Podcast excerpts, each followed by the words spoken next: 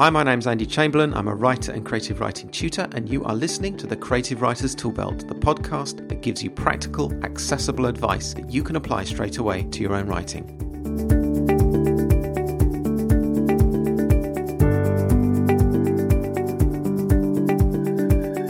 Welcome to episode 37 of the podcast. And regular listeners will notice I've got myself a new music intro. I just fancied a change. I hope you like it. So, I'm going to start this episode with a little bit of news. I'm going to be attending Mancunicon, which is the 67th annual British Science Fiction Convention over the Easter weekend of next year. That's the 25th to the 28th of March 2016 in Manchester, England. If you're planning to be there, please let me know. It'd be good to meet up with you. I'm also going to be speaking at the First Page Creative Writers Conference in the Lake District this year in November. This is the conference that I've been referring to as the Lake School of Writing. It's been rebranded now as First Page. Um, I'll be joining some excellent speakers and we will be exploring the art of story story. If you fancy coming along, you can find the application form on my website, www.andrewjchamberlain.com, or you can drop me a line, andrew at andrewjchamberlain.com. And if you'd like me to speak at your conference or event, again, just drop me an email and we'll have a chat about that. andrew at andrewjchamberlain.com. So, today we are looking at what we need to achieve at the start of a story. In episode 36, we looked at the six stages of story, and this episode is the first in a series where I want to explore each of the stages in a bit more detail. As ever, I'm using practical examples to help me illustrate the point I'm making and to help you apply the ideas I'm presenting in your own work. So let's remind ourselves briefly of what the six stages of story that I outlined were. First of all, stage one start and context.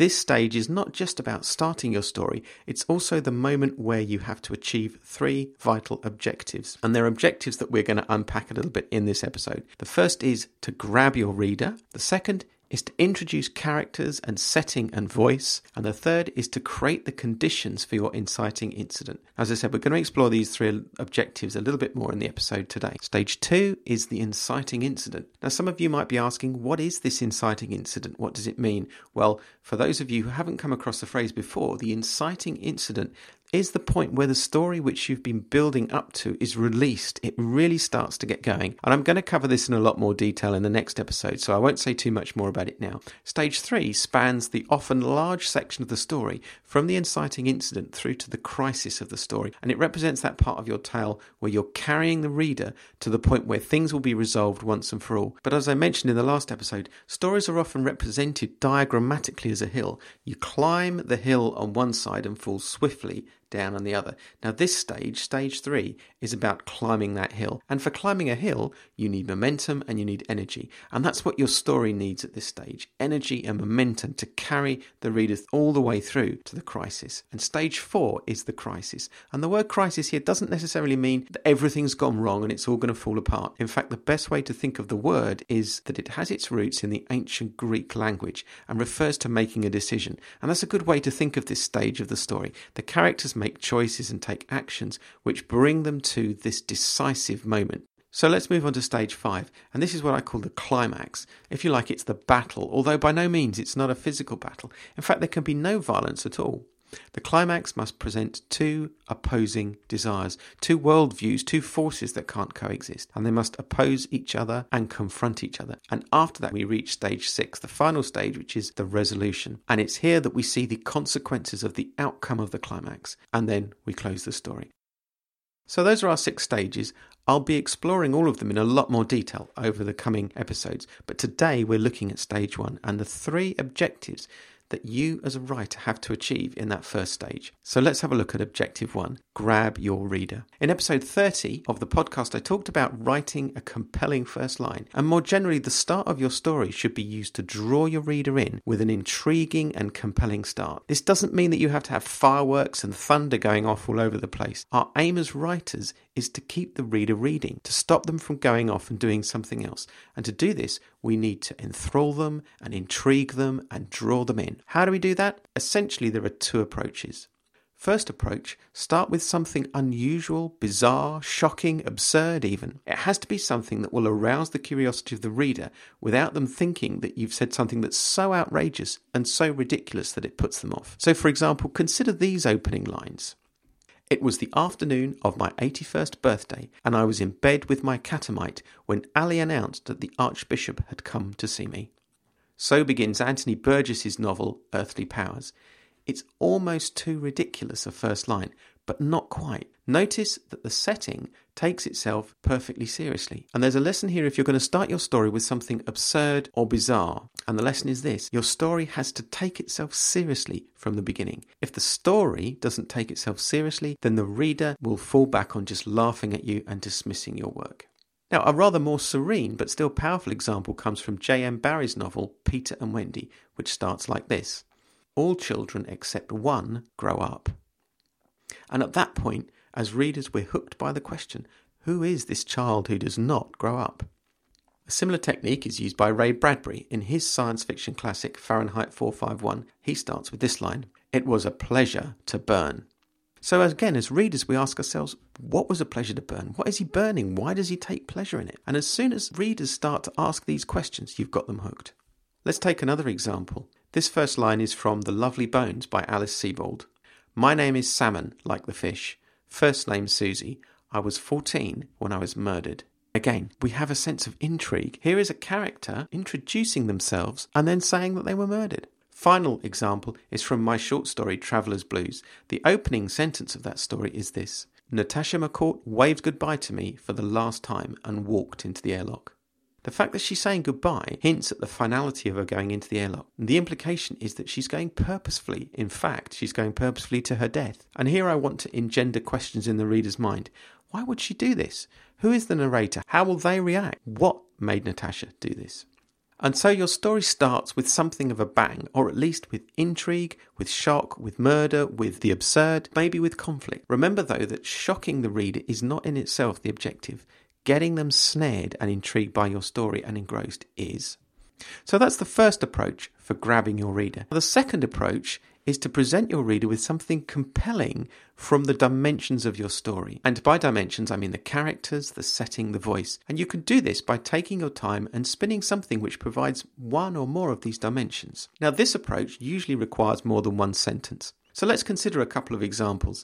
My first is taken from J.D. Salinger's classic, The Catcher in the Rye. This is how the first paragraph of that book reads. If you really want to hear about it, the first thing you'll probably want to know is where I was born and what my lousy childhood was like and how my parents were occupied and all before they had me and all that David Copperfield kind of crap. But I don't feel like going into it if you want to know the truth. In the first place, that stuff bores me, and in the second place, my parents would have about two hemorrhages apiece if I told anything pretty personal about them. They're quite touchy about anything like that, especially my father. They're nice and all, I'm not saying that, but they are also as touchy as hell. Besides, I'm not going to tell you my whole goddamn autobiography or anything. I'll just tell you about this madman stuff that happened to me around last Christmas, just before I got pretty run down and had to come out here and take it easy. I mean, that's all I told DB about, and he's my brother and all. He's in Hollywood.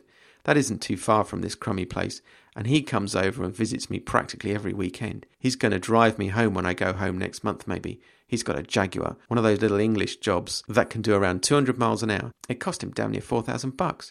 He's got a lot of dough now. He didn't used to. He used to be just a regular writer when he was home. He wrote this terrific book of short stories, The Secret Goldfish, in case you've heard of him. The best one in it was The Secret Goldfish. It was about this little kid who wouldn't let anybody look at his goldfish because he'd bought it with his own money. It killed me. Now he's out in Hollywood, DB, being a prostitute. If there's one thing I hate, it's the movies. Don't even mention them to me. Now, from this, J.D. Salinger is giving us a good idea of his main narrator, his main character. And he's also giving us a sense of the voice that he is going to use in the book. And I'll be saying a lot more about voice in future episodes, but suffice it to say now that establishing voice is at least as important as establishing character or setting in the very beginning of your work. Now, you can do a similar thing by establishing setting and scene. So let's consider this example.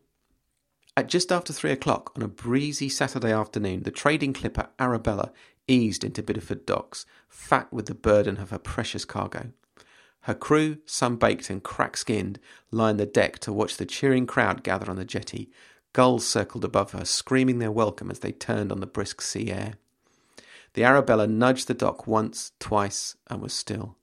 She sat heavy in her berth, pregnant with treasures from the other side of the world, silver and gold and soft cotton from newly independent Mexico. sugar and coffee, and tangy sweet pineapples from Brazil. Captain Merritt eased himself down the gangway and stumbled onto the wharf, clutching a black leather bag to his chest. He had become so used to the heave and swell of the sea that the flagstones beneath his blistered feet seemed to tip him over. He held out a hand to steady himself. Get it all unloaded, boys, he barked. Let's give these good people their wares. Then he hobbled off towards the town, avoiding the gaze of those around him, holding the leather bag tight to his breast. Now, in this example, the aim is to give your reader enough setting and enough mood, enough flavour to draw them in, and also to introduce a character with a little bit of intrigue. This Captain Merritt, who is he? What is in the bag that he's clutching so tightly? So you see, there's two different ways to achieve this first objective. You can hit the reader between the eyes with just one or two sentences and really grab them that way, or you can set your scene out, usually by introducing one or more of the dimensions of your story character, setting, scene, voice. That's the first of the three objectives in the first stage. Objective two set out your stall.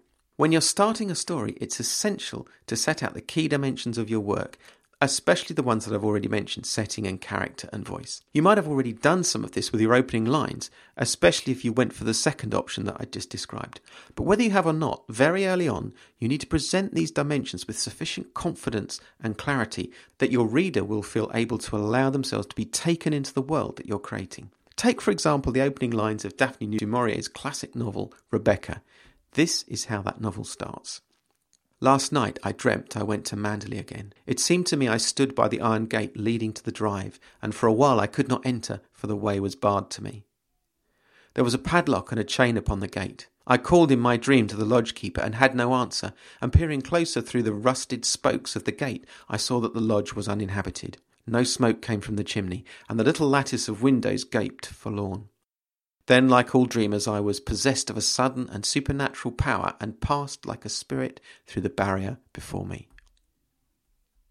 Now, we could easily spend an episode of the podcast deconstructing this opening, and it's a great example of how you can meet objective one, which is to grab your reader and draw them in, and objective two, which is to set out your stall all in one go. And what I would draw your attention to here is the way in which the author creates a setting through the dream. And the writing does have a kind of dreamlike quality. We sense the mood that Du Maurier is creating here as well. And we're intrigued by this character. Who is this person who's dreaming of visiting this house? And what's their relationship with the house? Now, by way of contrast, Stephen King manages to give us a flavour of his character and setting and voice in the first few words of his novel, The Gunslinger the first book in the Dark Tower series. This is that first line. The man in black fled across the desert, and the gunslinger followed. In those few words, we're introduced to two main characters. We get a sense of the voice that King is going to be using, and we've got a little bit of the setting. There is going to be a chase. The context in which it happens is a desert. So set out your stall, present your characters and your setting, be clear and confident with your voice, and in doing so, you will reassure the reader and confirm in their mind that they are in safe hands. And this brings us to our third objective. It's not enough to grab the reader at the beginning of your story. It's not enough to set out your stall. You have to do is also create a situation that will need to be addressed. So, objective three is to create the need for action. If there isn't anything that has to happen, there won't be a story. So, for example, if there's no Sauron and no ring, then there is no Lord of the Rings. If there's no Darcy and Elizabeth Bennet in Pride and Prejudice, then there's no story. So, this critical third objective at the first stage is to prepare the way for your story to really begin. So, as well as grabbing the reader and introducing the characters and the setting, you're planting the seeds of the things that must change even at this early stage. And the best metaphor I have for this, and which I keep coming back to in my own mind, is that this early stage is like a pregnancy, and the birth is where your story takes off, where things really get going, where the inciting incident happens. You're preparing the ground for that inciting incident. And indeed, the reader must subconsciously feel the need for that inciting incident when it arrives. Think about The Lord of the Rings again. In those early chapters before Frodo sets off, when, when Bilbo has his party and when Gandalf is flitting back and forth, and when Bilbo has such a struggle to leave the ring, we feel a sense of unease. We feel that there's something that needs to be dealt with here. Yes, we're getting the setting and the characters and Tolkien's voice, but we also know there's something wrong. There's an unease in those chapters which gives birth to the inciting incident, which I think is where Frodo discovers the true nature of the ring and leaves the Shire with Sam. Another great example of this is the Harry Potter series. We can almost breathe a sigh of relief when Harry finally gets off to Hogwarts. At least things are underway. We may feel unease, we may know he's in danger, but at least there's some action and he can get away from the dreadful Dursleys for a while. So, the third objective of this first stage is to create the seeds of discontent which will lead us to the inciting incident. So, let's recap. Your three objectives are one, to grab your reader right from the start and compel them to stay with your story. You might do this by giving them a shocking or outrageous or intriguing first line, or you might well do it by presenting a wonderful setting or intriguing characters or being very clear and compelling with your voice. Two, set out your stall. Show them what the setting is, show them what the characters are, reassure them with your voice, reassure them with the style. Make sure it's consistent and clear, and your readers will stay with you. Third objective create the need for action. Show your reader that all is not well. Something's going on. Something needs to happen. Something needs to change. And the herald of that action, the point where it really starts, will be your inciting incident. And we'll look at the transition into the inciting incident in the next episode. So, today I have quoted from the following works Earthly Powers by Anthony Burgess, published by Hutchinson. Peter and Wendy by J. M. Barrie, published by Hodder and Stoughton. Fahrenheit 451 by Ray Bradbury, published by Ballantine Books. The Lovely Bones by Alice Sebold, published by Little Brown and Company. Traveller's Blues, written and published by Andrew J. Chamberlain. The Catcher in the Rye by J. D. Salinger, published by Little Brown and Company. Rebecca by Daphne du Maurier, published by Gollancz. And The Gunslinger by Stephen King, published by Grant and Hodder and the excerpt from The Secret of the Arabella was created for this podcast. There's a visual representation of the show notes from this episode on Pinterest. That's at www.pinterest.com. Go there and look up the Creative Writers Toolbelt. If you want to get in touch with me, to talk about anything to do with your work, just drop me a line. It's andrew at andrewjchamberlain.com. Feel free to find us on Goodreads. We're at the Creative Writers Toolbelt group at goodreads.com. That's all for this episode. My thanks to you for listening. Until next time, goodbye.